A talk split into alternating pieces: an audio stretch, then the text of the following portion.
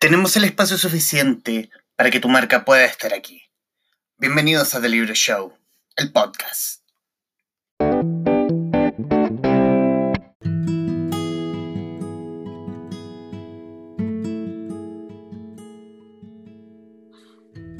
En el traficante, en el, la guarida de los traficantes de cultura, les damos la más cordial bienvenida primero a quienes nos están viendo a través de radiotouchtv.cl y en la señal de Facebook de Mundo Películas y de Libro Show. Y obviamente hablar con las presentadoras del programa de entrevistas Doble Lectura, las escritoras Eva Devio por un lado y Carolina Brown por el otro. Eh, chiquillas, bienvenidas. Muchísimas gracias por, por aceptar la invitación a querer conversar por este tremendo y tan lindo proyecto. Y qué pena que lo que conversamos anteriormente no va a quedar en ninguna parte, pero era muy entretenido. Gracias a ti, Humberto, por la invitación. Estamos muy contentos de estar acá. Muy, muy contentas de estar por acá. Bueno, antes de hablar obviamente del proyecto, hablar de generalidades acerca de la, de, del oficio de escritora de cada uno, pero antes de, quiero comenzar cómo nace la relación que tiene cada una con los libros. Y quiero comenzar con Eva. Wow, las relaciones con los libros. Esto de acá atrás no es, no lo compré en, en, En Amazon. Por si acaso. No, no, no es una portada de nada. Lo tuvimos que mandar a hacer porque a la hora de juntarnos con, con mi pareja, eh, juntamos las bibliotecas y nos quedó como una especie de explosión de, de libros y un poco la embarrada. Yo aprendí a caminar entre medio de los libros porque mi abuelo era un devorador compulsivo de libros. Él, él, era un hombre, un hombre que se forjó a sí mismo y que llegó muy lejos en ese camino, en el camino del conocimiento, la cultura, de, de, de trabajar en torno al conocimiento. Y, y, fue él el que me leía constantemente desde que yo era muy pequeña, entonces aprendí a amar los libros desde muy chica. Eh, fui una niña, una niña no solitaria, pero sí me cambié muchas veces de casa y por lo tanto me cambié muchas veces de colegio. Y como me cambiaba muchas veces de casa y de colegio, me refugiaba muchísimo en la lectura. Entonces terminé siendo un ratoncito de biblioteca muy chiquitita. Y de leer a escribir, siento yo que hay solo un paso. Cuando, uno, cuando uno se refugia y entiende que la palabra escrita eh, encausa tan bien las emociones o las instancias de la memoria en, distintos en distintos factores, escucha, una cosa te lleva a la otra. Partí escribiendo re chica, independiente de lo que te enseñan en el colegio, por cierto, eh, me puse a escribir poesía muy chica, poesía muy mala por lo demás, que afortunadamente se quemó cuando se quemó la casa de mi mamá. Entonces no hay huella por ninguna parte tampoco. Eh, y después lo dejé mucho rato, me puse a estudiar periodismo porque quería escribir. Yo me metí a estudiar periodismo porque necesitaba una excusa para escribir. Y, y, claro, por los caminos de la vida me terminaron llevando a lo que siempre había querido finalmente, que era dedicarme lo más posible a esta pasión, que es la literatura. Carolina. Buena, yo creo que yo llegué a los libros por partida doble. Eh, en mi casa se leía mucho, mi mamá leía mucho, mi abuelo materno era un bohemio. De hecho, era amigo de Teófilo Cid, de Miguel Serrano, de todos estos personajes como de la bohemia santiaguina de los 40. Siempre tenía unas historias muy graciosas, como, como que no sé, era, era mi abuelo regalón. Y por otro lado, la familia de mi papá que vivía afuera me mandaban muchos libros me mandaban como, bueno, primero los libros de la Beatrix Potter, después como los clásicos tipo, no sé, pues Drácula, el retrato de Dorian Gray, qué sé yo. Y mi papá a mí me leía mucho en inglés antes de dormir y me leía generalmente libros de aventura, como, no sé, Robinson Crusoe, La Isla del Tesoro, eh, Sherlock Holmes, como este tipo de cosas. Y yo creo que eso me hizo como enganchar como, como que los libros de repente eran como un espacio seguro, no sé, siempre he asociado los libros como un refugio y de hecho ahora durante la pandemia me he pasado leyendo, es como mi manera de desenchufarme y de encontrar como un espacio donde eh, me siento a gusto y justamente he estado releyendo todas esas cosas que leía de chica, pues todos esos clásicos como de la literatura universal. ¿Y hay un libro que, y hay un libro que recuerdas de niña? Perdón, eh, perdón Eva. No, no, no. Mira, el libro más freak que me leyó mi papá era un libro que se llama Silver, que era sobre un salmón. Mi papá era ingeniero pesquero y fue uno de los primeros en empezar como el tema del salmón, antes del horror que es ahora, como de la piscicultura, antes de eso. Eh, bueno, estaba mi papá con un proyecto como de salmón sustentable en la Fundación Chile. Y entonces Silver era la historia de un salmón que iba a desovar y lograba desovar cuatro veces. Entonces, toda esta narración como río arriba, que el salmón va nadando, era súper épico. Nunca ese libro se perdió en la biblioteca como de mi viejo. Yo cuando mi viejo se murió lo busqué por todas partes, nunca lo encontré. Pero el libro existe, porque lo busqué en internet y, existe. No, no, no fue una pela de cables mía. Algún día me lo volveré a comprar y lo leeré. Pero me da miedo leer de nuevo esos libros de chica. Hace unos años me leí las crónicas de Narnia de nuevo, las encontré pésimas. Entonces como, como que tengo miedo de revisitar de repente algunos de esos libros. Hombre, me gustan esas polémicas. Como no me gustan las crónicas de Narnia, las crónicas de Narnia son malas. ¿Qué? Tan, tan. No, yo dije las encontré pésimas. No ah. son malas. Eh, hay un mundo de diferencia ahí. Perfecto. Eva. Oye, hay un, hay un tema interesante en torno a devolverse a, a, las lecturas regalonas o a las lecturas escondidas cuando uno está más estresada. Escuchaba a la Caro y el relato La Caro y el relato mío tienen un elemento en común, el tema de eh, atravesar la infancia o la juventud con la literatura al lado como un refugio. Cuando, cuando uno está con situaciones de estrés, con situaciones de cambio, con situaciones de fragilidad emocional por distintos factores, eh, cuando uno es niña y se refugia en la literatura, lo más probable es que quedes vinculada a la literatura para siempre. Entonces, finalmente se transforma en tu cómplice, en tu vía de escape, en tu mejor amiga, en, tu, compañera de tránsito. Eh, y escuchaba a la Caro con la historia preciosa de Silver y decía, hoy qué brígidas las sincronías, porque eh, resulta que mi, cuando mi mamá cumplió, esta es la historia antigua, cuando mi mamá cumplió ocho años, mi abuelo llegó con una colección de libros del el precursor de la literatura infantil de Brasil, que es Monteiro Lobato le regaló las travesuras de Naricita, que eran 22 tomos. Esa colección, eh, mi mamá aprendió a leer y se encantó con la literatura gracias a esa colección. Luego, esa colección pasó a mí y yo aprendí a leer con esos libros y me enamoré de las travesuras de Naricita. Eh, pero así, brígido. mi Peter Rabbit. Eh, sí, completamente, completamente. Y resulta que esos libros se perdieron en un incendio cuando yo tenía 18 años y se perdieron definitivamente y junto con las fotografías lo que más nos dolió fue la pérdida de los libros de esa casa. Mi familia tiene un rollo con los libros, es bien histórica esta cosa. Además que esos libros ya son como irrecuperables, yo también pues tengo, heredé muchos libros de mi papá cuando era chico, entonces claro, son libros que tú podrías comprar de nuevo, pero yo tengo las ediciones de los años 50, de los años 40, incluso libros como que habían sido de mi abuelo, entonces ya esos libros son de los años 20, de los años 30, son libros que no vaya a volver a... No. Como que tienen una carga, ¿cachai? Exacto. Son tus libros, de verdad. No es, no es solo, claro, no es solo el libro, no es el autor y no es la historia, es tu libro, es lo que significa. La materialidad del libro. Claro, claro.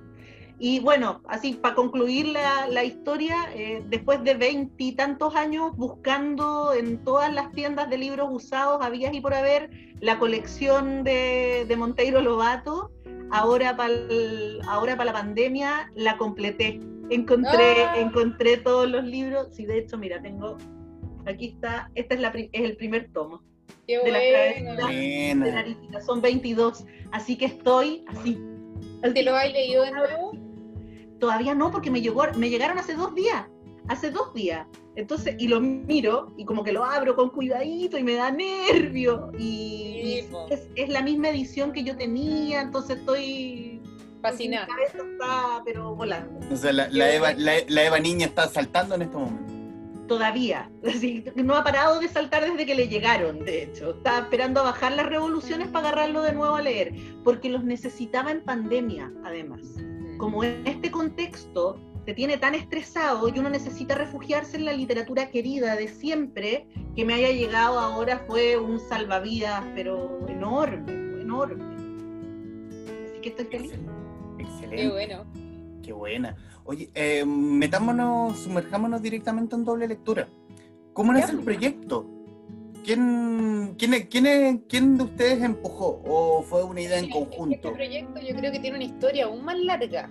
Ujú. Que, Sí. que hace dos años atrás la Eva hacía un programa en la radio de la Universidad de la República y ella generosamente me invitó a ser su co-conductora. Eh, un poco yo creo que, no, no sé, le, le dieron ganas, qué sé yo, cachó que éramos, éramos buena dupla. Eh, y siempre, bueno, ese programa se terminó y siempre tuvimos ganas de retomarlo. Entonces había un anhelo ahí de parte de nosotros de retomar este espacio de conversación que teníamos, pero también nos dimos cuenta que, que era necesario hacer como un refresh o, o darle una vuelta y entonces también optamos por este formato que es mucho más cortito y como de enfocarnos realmente en la divulgación de autores, que era algo que, y no solo de autores, sino también de editores, libreros, poetas, como en el fondo eh, abrir un poco la divulgación a, a la gente que participa en la cadena del libro y presentarlos de una manera como mucho más humana, cercana, eh, cotidiana, como alejado quizás como de esta aura que tiene el escritor a veces, que puede ser como un poco, eh, no sé, pues de que el escritor casi es como un ser que vive dentro de su cerebro y no come y no duerme y no va al baño, no sé, pues. Algunos sí. como- pero, pero un poco esa, esa era nuestra intención. No sé si tenía algo, algo más que agregar al- a la copucha, Eva. Yo creo que fue súper sintético y que le diste en el clavo preciso. Con la Caro nos conocemos hace ya algunos años para atrás, eh, harto, har- harto antes de Out, y hicimos súper buen match en el minuto en el que nos conocimos, nos pusimos a conversar eh, muchísimo y no nos paró la lengua literalmente nunca más. Y como no nos paraba la lengua nunca más, en la época en la que yo estaba trabajando en la radio eh, y me pidieron que armara la parrilla de la radio, eh, fue así como, pucha, y hagámonos un regaloneo, porque además las instancias, y tú lo sabes súper bien, Humberto, eh, las instancias de, eh, de conversación en torno a la literatura son súper escasas, Mm. súper, súper escasas. Eh, súper escasas y están en nichos súper definidos. Mm. Entonces, mientras más haya, mejor. Eh, y desde ahí eh, estuvimos en este proyecto, ese proyecto llegó a su fin y quedamos las dos con puchero y con ganas de rearmarlo. Entonces, eh, esta, esta oportunidad a través del fondo de difusión fue, nos cayó, pero como anillo al dedo para poder concretarlo, que era lo que, lo que necesitaba. Sí, también pensando en un formato que nos permitiera justamente sacarlo del nicho. Yo creo que eso era importante para las dos, porque sentimos que al final los que estamos hablando de libros, consumiendo libros, eh, promocionando libros, tendemos a ser los mismos, ¿no es cierto? Y a conversar entre nosotros, y eso está muy bien, pero que ganas también de, de presentarle estas cosas que, que, no sé, que a nosotras nos han dado tanta felicidad, poder mostrárselas a gente que tal vez, no sé, no, no lee autores chilenos porque no le interesa y termina escogiendo a los mismos de siempre, ¿cachai? Como, como, no sé, los mismos bestsellers de siempre. Entonces encontrábamos que era muy interesante poder hacer algo cortito, bien al hueso, y presentar gente que nosotros considerábamos que hoy día estaba haciendo cosas muy interesantes en torno a la cadena del libro. Y una- tratamos también de que, de que hubiera variedad, o sea, eh, traer autores consagrados como no consagrados, eh, autores, eh, no sé, pues de narrativa y también de poesía, autores que a la vez son libreros o autores que a la vez son editores. Entonces también la idea era tratar gente diversa también, traer gente diversa al programa. Y en esa, y en esa diversidad tienen, bueno, de los 10 capítulos que actualmente se pueden escuchar en, por audio a través de Spotify, bueno, tienen a Pia Barros, Jun García, Julieta Marchán, Ale Trabuco, Carla Gelfelbein, eh, Catalina Infante, Alejandra Matus, Carmen Mantilla, María José Cumplido y Nona Fernández. ¿Por qué ellas? ¿Por qué? Porque pudieron haber sido, porque el, colecti- el colectivo Auche es también amplio en, en miradas y sobre todo en autoras. ¿Por qué ellas en especial? ¿O fue muy difícil de alguna forma la captación de invitadas? Eh, yo diría que, claro, el hecho de estar en Ouch o de ya tener una carrera donde en el fondo tanto la Eva como yo llevamos un par de años en esto y es un rubro súper chico, entonces todos nos conocemos. eh, y como que te decía, cuando nos sentamos con la Eva fue, ya, queremos una novelista superventa, sí, ¿quién? Queremos a alguien como de divulgación de libros o de libros infantiles, ya, ¿quién? ¿Cachai? Queremos una poeta, ya, ¿quién? Como, en el fondo, sabíamos que queríamos gente como perteneciente a, a, ciertas como ideas en torno a la literatura que a nosotros nos interesaba presentar y de ahí pensamos como quién era la persona más idónea en el fondo para llenar esa categoría. Sí, lo que, lo que hicimos primero fue categorizar para asegurar la diversidad del contenido. Mm. Entonces no pensamos en nombres, lo primero que hicimos fue pensar en nichos para tratar de abarcar todo. Ok, queremos abarcar no ficción, necesitamos abarcar investigación de la industria del libro, necesitamos eh, alguien, alguien, ojalá joven desde la poesía, eh, necesitamos a alguien consagrada que nos traiga un poco la historia de, eh, de la literatura en Chile, ojalá que haya vivido y que tenga una postura importante respecto de las últimas décadas de nuestro país. Eh, necesitamos a alguien que esté, que esté muy metida en la contingencia y así, y así fuimos planificando esto. Eh, y después, pensando en, en, esa tipología, era, ok, ¿quiénes nos cuadran en este perfil? Mm. Esta, esta, esta, esta y esta, chuata. Y ahí fue complejo cuando teníamos ternas por cada uno de los ítems, era, era complicado, porque era, pero pucha, que negociar. Sí, empezamos, empezamos el proceso de negociación, al alero de alguna cerveza por ahí. Y, en, la, y en la búsqueda de formar, de formar el programa, eh, ¿pensaron en una radio online o se fueron directamente a hacer, porque ya hoy en época de pandemia, en época de cuarentena, el, podcast eh, ha ido masificándose? Se ha ido escuchando más podcasts. La verdad es que, el, es que el, salto hacia la dinámica del podcast, nosotros siempre lo pensamos como podcast, eso es lo primero. Y lo pensábamos solo desde la dinámica del audio, porque como habíamos tenido esta experiencia en radio, eh, lo habíamos planificado, pensado y proyectado, y proyectado desde la perspectiva del podcast. Para nosotros era importante transversalizar, porque como queríamos bajar tanto a las autoras como a la literatura misma, a todas las redes posibles, queríamos entregarlo a través de las redes sociales, pero además queríamos entregarlo, por ejemplo, a radios comunitarias o a radios online y entregar diversidad de eh, espacios, como decirlo sin sonar muy raro, pero como sociodemográficos, ¿cachai? Entonces, donde había poco porcentaje de lectura, donde había mucho porcentaje de lectura, queríamos estar en ambos nichos. No queríamos estar solamente en, pucha, no sé, en Ñuñoa. Ñuñoa es una comuna que se lee muchísimo y que hay una altísima actividad cultural, misma cosa que pasa en Providencia. Pero hay otras comunas en, en la misma región metropolitana que tienen una muy baja tasa de lectura. Entonces también queríamos apuntar a llegar a esos espacios. Entonces, ese fue el desafío inicial. Nos agarró la pandemia en el camino, porque, claro, nos adjudicamos los fondos del año pasado y nada hacía sospechar que llegaría nuestro amigo coronavirus a plantarse eh, de lleno con todo esto. Y ahí se nos presentó una oportunidad extra, una especie de bonus track, porque como tuvimos que ejecutar este proyecto a través de grabaciones por Zoom, básicamente, mm. terminó saliendo un producto extra entonces hicimos un 2 por 1 porque terminamos con un proyecto audiovisual que está disponible en nuestras redes sociales, en doble lectura, en Instagram y en, y en Facebook, tenemos un fanpage, eh, y lo vamos subiendo semanalmente. Y además tenemos el podcast, que está en Spotify, que está en otras redes, eh, en otras plataformas de audio, eh, y que además va, va a entregarse en en una radio digital en la provincia de San Antonio, que es 360 mm. Radio, que ahí lo van a, lo van a transmitir semanalmente, le van a dar con todo el cariño. Bueno, y, estamos felices con eso, porque, porque finalmente se abrieron más puertas, se abrieron más posibilidades. Y eso, y eso nos tiene realmente contentos. Bueno, eh, estrenaron el primer capítulo que fue con la escritora Pia Barros, Mm, yo la he visto en vivo y es, un personaje maravilloso. Lo mejor, Pia Barro. Estábamos las dos con un babero que nos llegaba, yo creo que a la esquina de cada casa.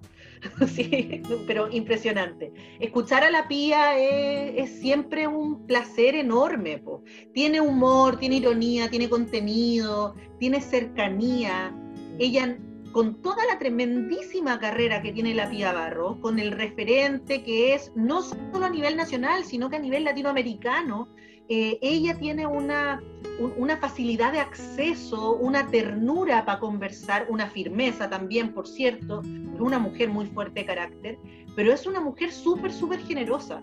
Entonces, conversar con ella eh, es escuchar la historia de eh, la literatura de los 80 en adelante y del feminismo de los 80 en adelante. Entonces, es un súper honor conversar con ella. Sí, yo encuentro que así fue de mis entrevistas favoritas, porque creo que además ella tiene una cercanía y una honestidad como, eh, no sé, invaluable hablar con alguien así. Tienen otro, y, otra, y otra de las favoritas, así como una que hay que destacar, así como entrevistas joyitas, eh, la de Pia Barros y esta, esta otra joya, otra joya de la corona. hay varias. Eh, no sé, a mí, por ejemplo, la María José Cumplido me encanta, la Carla Gelfenbein me encanta, eh, la Cat Infante que habló de la penetración del libro digital durante la pandemia y dio unos insights súper interesantes, eh, la Jun García con todo lo que es, ¿no es cierto?, la divulgación del feminismo para niños y niñas. No hay varias, o sea, es que de verdad yo siento que estas 10 entrevistadas las elegimos con pinza. Eh, y creo que es una temporada super power, o sea, yo estoy muy contenta del trabajo que hicimos, creo que Em, y además creo que el formato de los 20 minutos también nos funcionó bien porque es como una capsulita así donde de verdad es como un combo y después se acaba. Y, es bien potente porque además los comentarios que hemos tenido respecto del primer programa que está liberado eh, pensando en, imagen también, eh, los comentarios que nos han llegado es, me quedé con tantas ganas de seguir escuchando más, sí. quería más. Sí, eh, heavy, sí, es cierto. Y es súper potente porque eso es exactamente lo que queríamos. Lo que queríamos era generar interés y respecto de cada una de las autoras. Entonces, misión cumplida si salió así. Si, si, si nuestro, eh, iba a decir nuestros lectores, nuestros oyentes o, nuestros espectadores eh, se quedan con esas ganas de, oh, necesito saber más, o quiero aprender más, o qué ganas de agarrar uno de los libros que nos recomendó escucha, super misión cumplida, todo pagado ahí, pero absolutamente. Bueno, excelente. Estamos eh, en otro capítulo del Traficantes de Cultura y, hoy con las presentadoras del programa Doble Lectura, Eva Debbie y Carolina Brown, que pueden escuchar actualmente la temporada completa en audio a través de Spotify y eh, el primer capítulo eh, audiovisualmente a través del Facebook, de la fanpage buscándolo como programa doble lectura, así tal cual. Tal cual. Perfecto. También saludar a quienes nos están viendo a través de la, nuestra la, señal de la radio de radiotouchtv.cl en su señal web, a través de Periscope, eh, siguiéndonos como arroba radiotouch10 en Twitter, eh, viendo este programa íntegro a través de Facebook Live, siguiendo las cuentas de Radio Touch o Mundo Películas o de Libro Show en Facebook y siguiendo nuestras cuentas en Instagram, arroba Radio Touch TV, arroba mundo-películas y arroba de libro show CL. Y ver este programa íntegro también en nuestro canal de YouTube, buscándonos como Radio Touch Chile. También saludar a los televidentes que nos están viendo a través de Goza TV, canal exclusivo de la cable operadora Mundo Pacífico, que está llevando este programa con una cobertura entre Santiago y Panguipulli. Nos va a ver Me encanta increíble. Oye, pero me, sentí, me, sentí galáctica con esto. Galáctica, sí, yo también. Lo tengo todo anotadito para que salga fluido. Y ya, y después de varios programas ya me lo sé en memoria.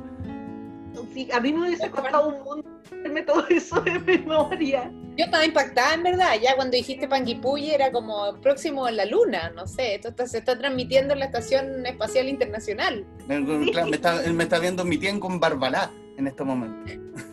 lindo, muy bien. Muy bien. Cariño para la tía con Barbalá. Claro, la tía con Barbalá. Eh, volviendo al tema del proyecto, em, bueno, mencionan que han tenido el feedback de, de los amables oyentes respecto de la temporada completa que está en Spotify. ¿Qué les ha parecido? O sea, tienen esa cosita de que eh, fue como, la, eh, como metieron como una puntita de la conversación como para decir, uy, quiero más, quiero más, quiero más. Yo creo que lo que nosotros queremos es que después la gente vaya a buscar a esta autora, vaya a buscarla a las librerías, vaya a buscarla en internet, vaya a buscarla en YouTube eh, es un poco la intención del programa. como generar expectativas, generar curiosidad, que, la gente que escucha, escuche a alguien nuevo, sobre todo pensando que, por ejemplo, en esta radio San Antonio lo va a escuchar gente que tal vez, eh, no sé, pues no lee mucha literatura chilena porque existe el prejuicio de que, no sé, fome, es mala, qué sé yo. Em, entonces creo que es importante eso, como dar, dar a conocer nuevos nombres de gente que ahora está haciendo cosas interesantes. Sí. No puedo más con tu taza cuadrada, libro show, me intriga mucho. Es que es demasiado cuadrada. Es buenísima, está muy, está muy potente, está muy buena. Muy, muy buena. Eh, y, ¿Y una segunda temporada de doble lectura? Tal vez, no lo sabemos. ¿Tirando líneas? Oye, pero acabamos de estrenar la primera. Bueno, ya la estrené. La Déjame escuchar un rato. Saborear el éxito. es que estamos súper contentas. La verdad es que eh, armar todo el, proyecto, ejecutar el proyecto en sí, eh, en las condiciones de este año que ha sido un año patas para arriba, ha sido como el anti-año, el año distópico por esencia, el año más loco del siglo XXI. Hasta el momento no podemos decir nada respecto a lo que venga. Eh, ha sido un desafío y fíjate que estamos súper contentas con, el resultado, con el, producto final, hablando como en términos, de marketing, ¿no? Eh, entonces, queremos, queremos decantar esto que ya salió, eh, esto que ya, ¡guau! ya lo soltamos, ya está ahí. Ahora lo que hay que hacer es ir retroalimentando semana a semana, pero ya está. Por fin tenemos el programa. Estuvimos trabajando todo el primer semestre eh, en torno a cómo nos las ingeniábamos para poder armar esto y para poder rearmarlo, porque acuérdate que nosotros teníamos la, eh, la, intención inicial de, eh, de tener un formato presencial, pues si nos íbamos a juntar en un estudio de grabación con cada una de, de las autoras, para conversar personalmente las tres. Y la pandemia quiso otra cosa en el camino. Pero, pero asimismo, insisto y remarco, que eso nos entregó la oportunidad preciosa de potenciar esto con la audiovisualidad. Entonces tenemos grabaciones de conversaciones con las mismas autoras contando esto y uno puede ver a la autora hablando de todo, de, todo lo que de lo que comentan en cada uno de los capítulos. Eso Pero yo te, yo, yo te podría decir porque, bueno, desde abril que de alguna forma yo no puedo hacer el programa en vivo desde el estudio de Radio Touch, pero de alguna forma Instagram me ha abierto una, una ventana, después me la abrió Zoom. Eh, bueno, digo Instagram también porque una de las primeras invitadas de la temporada en cuarentena fue Carolina. Eh, y, verdad! Yo me acuerdo de mm, eso. Y, la, y, la, y, digamos que esta virtualidad ha dado, por lo menos, y quiero, y quiero verlo así, porque he tenido la oportunidad de poder conversar, bueno, eh, el historiador Mario Moroz desde España, el escritor peruano Renato Cisneros, perdón por hablar de mí. Eh, y en el caso de ustedes, bueno, Ale Trabuco está en Londres. Cuando lo entrevistamos sí, pero ya volvió. Pero, no, pero, en la época estaba en Londres y digamos que la virtualidad dio esa ventaja. Y la Alejandra Matu está en Nueva York. En Nueva York. Claro. Y, de, esa ventaja de poder contactar que hay gente que no está en este momento en Chile. Quizás no, no e-, esa cosa romántica de como tenemos que vernos las caras y bla, bla. Buena onda, pero también la, tecnología ayuda un poquito. Sí, es que, es que son distintos, Son distintos. son formatos, son formatos diferentes. Yo creo que eh, eh, uno tiene esta tendencia un poco pesimista de mirar lo trágico que es quedarse encerrado, pero la verdad es que si conseguimos aprovechar bien la digitalización, eh, Internet ha cambiado el paradigma de cómo nos comunicamos, ha cambiado el paradigma de cómo leemos también, ha cambiado el paradigma de cómo accedemos a la cultura. Porque hoy día, pucha, existen los youtubers, los instagramers, los booktubers, los... el teatro online, ponte tú. Exacto, está todo online. Así, hit, ¿cachai? Entonces, como está todo online, finalmente eh, el, público al que se puede acceder o las distancias que uno originalmente tenía que transitar para poder llegar a algún proceso se han modificado completamente. Y eso es maravilloso porque nos permite, pucha, la Caro y yo hacemos talleres y hoy día que estamos haciendo talleres online, tenéis personas de, yo tengo una, una tallerista que es dominicana y que vive en Nueva York, por ejemplo. Increíble. Mm. Entonces es maravilloso y, y he tenido talleristas que me acompañan desde Antofagasta, desde La Serena, ahora viene una chica desde Tomé. Entonces eso claramente no podríamos hacerlo en los talleres presenciales a los que estábamos acostumbrados, porque ¿cómo?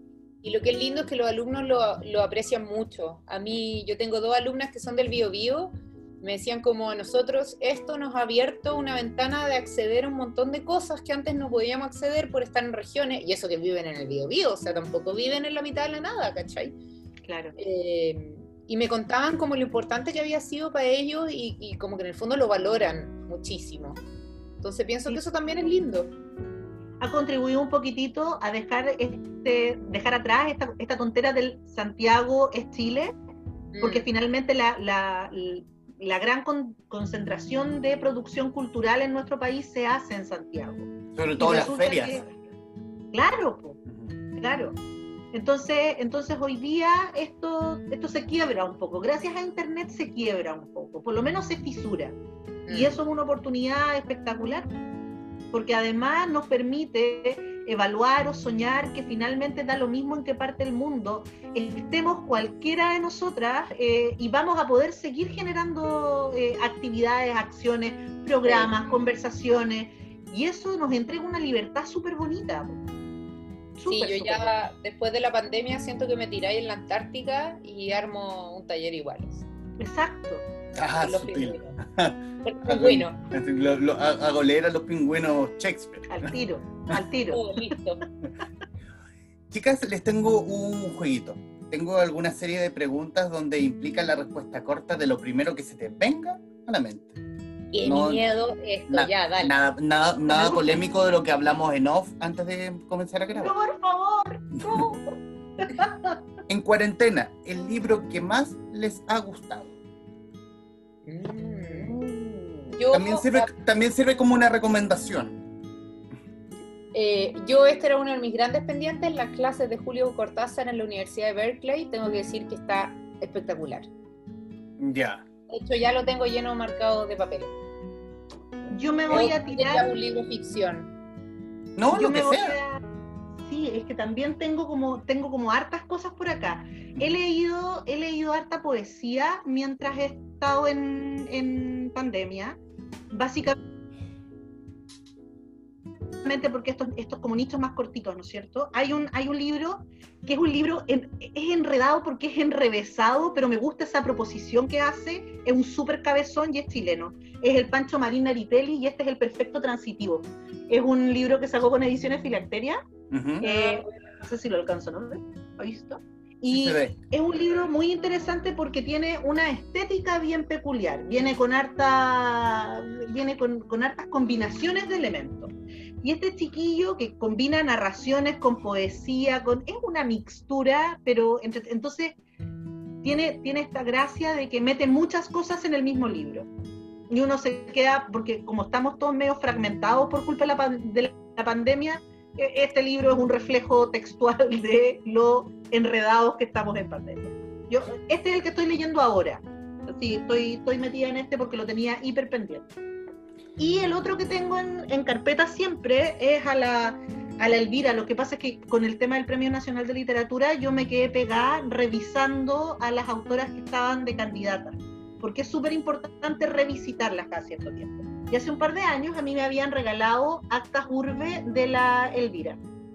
Entonces Ya. también lo tengo como, como a mano ahí y revisando. Y la Elvira es la Elvira. Entonces, ¿qué más podemos decir de ella que no se haya dicho? Bueno, los trabajos y los días, las ediciones de Lumen, eh, lo último de Rosabeth y Muñoz también por Lumen, tremendo. Sí, sí. ¿Hay un género literario que les guste, que sea favorito, que lean más? Terror. Uh, Como yo, en verdad, terror, apocalipsis, eh, invasiones de mundo, locura, todas las cosas medias sórdidas me gustan a mí. De hecho, yo tengo un club de lectura donde solo leemos como terror y gente que se vuelve loca, conspiraciones, distopía, eh, survival horror, como esa bola. A mí me gusta, a mí me gusta harto la crónica. Yo creo que tiene que ser mucho por deformación profesional. Esto es periodista hace que yo haya enganchado muchísimo con la crónica. Y ojo, a mí la crónica me ayudó a acercarme a la literatura de mujeres, porque hay grandes, hay grandes periodistas chilenas que han escrito crónicas. Entonces, sí, pues, sí, pues, y de ahí como que uno dice, pucha, tanta cosa por contar, tanta cosa bonita por contar, eh, voy, a, voy a meter mi granito de arena en el camino. Pero, pero pucha, están doña tremendísima que en paz descanse y que descanse muy bien, Patricia Verdugo, por ejemplo. Eh, la Alejandra Matus, de quien soy una calcetinera así devocional y restricta para siempre, la admiro muchísimo la admiro muchísimo, eh, así como yo quiero ser como ella algún día, pero en realidad no porque que la Alejandra brille, ¿no? Es, ella. No podría hacer el trabajo que hace la Alejandra. Eh, y la encuentro súper prolija, entonces escribe tan bien además, me encanta cómo escribe. Eh, está la Patricia Pulitzer, que también hace, ha, hecho muy buenos trabajos desde allí, eh, desde pensando como en la crónica, en el trabajo de investigación y combinarlo hacia un periodismo más narrativo, esta cosa del nuevo periodismo, el paradigma del nuevo periodismo, que hace que, la, que, se acerque a la, a la gente y no sea tan periodismo informativo nomás. Creo que ese es un desafío muy bonito. Entonces, mi regalón para leer siempre es, el, es la crónica. ¿Té o café? Uh. café en la mañana, té en la tarde. Y con un chorrito de eh. leche. No, sin leche para mí, por favor. Pero, pero café en la mañana, pero ahí ya la cosa se pone trágica porque tiene que ser café de grano. Lo siento. El otro café me hace mal. Con los años uno como que la guata se, se te va poniendo media rara y el, el café como el Nescafé ya me hace mal a estas alturas del partido. Entonces tiene que ser cafecito de grano y para funcionar bien en la mañana café todo el rato. El resto del día té en todas las variedades que se te pueda llegar a imaginar. Ninguno de los dos con azúcar. Pongámonos polémicos. ¿Mistral o Neruda? Mistral. ¿Por qué? Hoy, como por dónde empezar, yo creo que un monstruo. Bueno, es que los dos son monstruos. Pero yo creo que me siento más cercana a, la mirada y al entendimiento y al corpus de Mistral, como a, su cosmovisión también de la vida, de Chile, de los niños, y tanto como, como profesora y como poeta, ¿cachai? Los ensayos que tiene sobre educación son súper interesantes, sobre todo planteados desde una mujer que está escribiendo en ese tiempo, en ese sistema, ¿cachai? Con la visión que tiene de la educación como una herramienta global dentro del mundo moderno. Yo no paro nunca de hablar de la Gabriela Mistral. De hecho, hago un taller en el que hablo de ella, expresamente y explícitamente soy, me queda, me queda muy grande el poncho como para decir que soy mistraliana, porque la miro de lejos y, hacia arriba, así muy, muy, muy hacia arriba. Siento que es por lejos una de las escritoras más completas que ha tenido la historia de nuestro país. Un monstruo. Eh, claro, ella es un monstruo de producción en todas las aristas. Sus ensayos son maravillosos, sus planteamientos políticos son súper claros y muy asertivos. Eh, a todos los años de su partida seguimos descubriendo cosas y seguimos escribiendo en torno a la Gabriela Mistral. Creo que eso dice muchísimo, porque más allá de la visibilidad feminista que hoy día le estemos dando a la figura de Gabriela Mistral, en la que estamos tratando de, eh, de sacarla de este comidillo de hace, no sé, 10 años, 15 años, con este romance con la, con la Doris Dana, porque, uh, eh, desde la diversidad sexual, mira, resulta que era, oh, parece que sí era, mira, sí era, lo que es una soberana tontera, por cierto, eh, porque está esta estructura y este afán de mirarla desde, eh, de, achicarla. Eso, eso me pasa siempre con la Mistral, siento que históricamente la hemos achicado como sociedad. Y ella es tan grande, tan potente, tan multidimensional, que es más reconocida en todo el mundo que en nuestro propio país. Mm. Y claro, tenemos el billete, cinco lucas, eh, tenemos, eh, tenemos el GAM, tenemos, tenemos una serie de íconos alrededor de la Gabriela, pero no terminamos de dimensionar a la Gabriela y la seguimos encasillando, y pienso sobre todo en la, en la lectura obligatoria en los colegios, la siguen pensando como las rondas infantiles, o como mucho como los sonetos de la muerte. Entonces se, se sigue encasillando a la Gabriela eh, como que en, en, una cantidad de estereotipos, y la Gabriela es multidimensional. ¿Se siente la figura de Gabriela Mistral más mexicana por, por la contribución que hizo a la educación en México que chilena? muchísimo más. De hecho, es impresionante pensar que desde la década del 40, 40-50 en adelante, eh, la planificación eh, estratégica pública en materia de educación en México la hizo Gabriela Mistral. Y desde ese entonces se inspiran en la figura de Gabriela para educar a sus niños. Y acá el pago es Chile. No, seguimos sin pescarla en materia eh, académica o docente. Más de, más de docencia que de academia. Porque, porque la Gabriela estaba más interesada en, en meter las manos eh, al barro y trabajar directamente con los niños, más allá de las políticas educacionales en las que trabajaba, pero trabajaba de manera muy aterrizada ella. Eh, y por eso se la mira de manera tan romántica como esta profesora de escuelita rural, ¿verdad? Mm. Pero ella se paseó desde Punta Arena hasta, hasta el norte de nuestro país, más allá del Valle del Elqui, por cierto. Estuvo metida creo que un año en los Andes, un año completo, estuvo trabajando allí. Eh, y ella, y ella sufrió bullying en todas las estructuras de poder en las que se encontró más encima.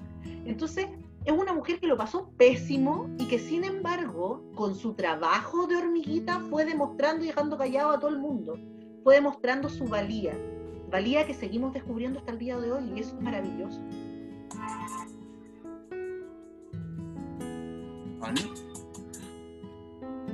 Em, uy, me distraje. Disculpen, disculpen. De, pronto sonó, un, se me metió un sonido libro físico, ebook o audiolibro? Libro físico.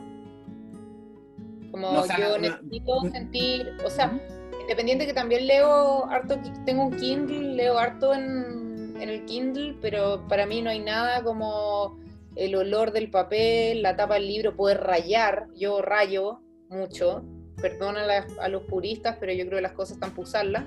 Em, entonces rayo mucho los libros, marco los libros y siento que la experiencia de rayar en el libro digital no me gusta porque no siento que esté rayando nada. Ya. Yo, yo creo que esa respuesta, así como mira la imagen y se responde sola, encuentro, porque estoy llena de libros físicos. Para mí el, el libro objeto eh, tiene un valor súper importante. Tengo muchos libros eh, producto de mi trabajo en distintas editoriales en las que he conversado con los autores, por lo tanto hay un, hay un vínculo emocional con el objeto, el recuerdo del el trabajo asociado al objeto. Además está eh, el descubrimiento literario, las memorias emotivas que conversábamos al principio del programa. Esto de recuperar los libros de la infancia eh, y, y, poder tenerlos desde, desde la importancia del objeto mismo eh, el olor a libro viejo es, sexy. E, e, eso es lo que me pasa a mí. Yo encuentro que es sexy. Me, genera, me genera una sensación de bienestar sumamente profundo. Así, así voy a promocionar el programa con ese clip. El olor a libro, el olor a libro viejo es sexy. Eva David. y en los minutos finales, en, los, en los minutos finales, obviamente, primero agradecerle el tiempo, la disposición a querer conversar acerca del libro y, acerca del proyecto de doble lectura y precisamente hablar del futuro de cada una y del proyecto, obviamente. ¿Qué se viene en el futuro más allá de pandemias y, crisis mundiales y elección de Estados Unidos y los cuatro jinetes del apocalipsis? ¿Qué, qué viene después de todo eso? Claro, dispara tú. Eh, yo tenía dos novelas que salían este año que fueron postergadas para el 2021. Eh, una juvenil que ya está lista, tiene esta portada, eh, que sale por Planeta Lector, y otra para adultos que ya estoy en las últimas correcciones. por ese lado, y estoy escribiendo también cuentos de nuevo. No sé dónde me va a llevar eso, Estoy recién empezando, en verdad. Y nada, estoy haciendo talleres, muchísimos talleres. Eh, creo que la respuesta del público ha sido... O sea, yo estoy impresionada, en verdad, con la motivación de la gente por escribir y, y por leer. O sea, ya los talleres tanto los talleres de escritura creativa como, como el club de lectura y un club de cine que también tengo en conjunto con la crítica de cine, la Ale Pinto. Eh, o sea, la convocatoria creo que son espacios que a mí por lo menos me llenan el alma, porque escribir es un trabajo súper solo, que uno lo hace como encerrado en... Yo tengo una pieza donde escribo, donde me encierro, estoy sola durante horas, como mirando la pantalla, entonces creo que el contacto humano también me parece que, por lo menos para mí, es fundamental. Eh, yo el año pasado traté de escribir, solo escribir durante seis meses, me dio una especie de mini sabático. La verdad es que yo pensé que lo iba a pasar increíble, fue una pésima experiencia, me volví loca. Tuve que ir al psicólogo después. Eh, entonces no, me di cuenta que como que necesito compartir con gente. Es parte de mi, yo creo que es como parte de mi método, de mi metodología o de mi manera de encontrar la literatura, es compartirla con, con gente. Y yo creo que eso mismo me, nos llevó a hacer este programa. Sí, sí, todo el rato. Eh, no, no dista mucho mi realidad a, futuro inmediato de lo que comentaba la Caro. Yo tengo, tengo una colección de cuentos guardada que quiero darle forma. Eh, los, trabajé al alero de un taller eh, que hice con, yo, yo yendo al taller con Marcelo Simonetti, el tremendo Marcelo Simonetti gran valor, gran valor. Y, desde allá han salido cosas bien bonitas. Entonces, em, quiero darle forma y pulir un poco ese, ese trabajo, ese proyecto. Eh, tampoco sepa dónde me vaya a llevar mucho, porque son como 15 cuentos que están ahí guardados.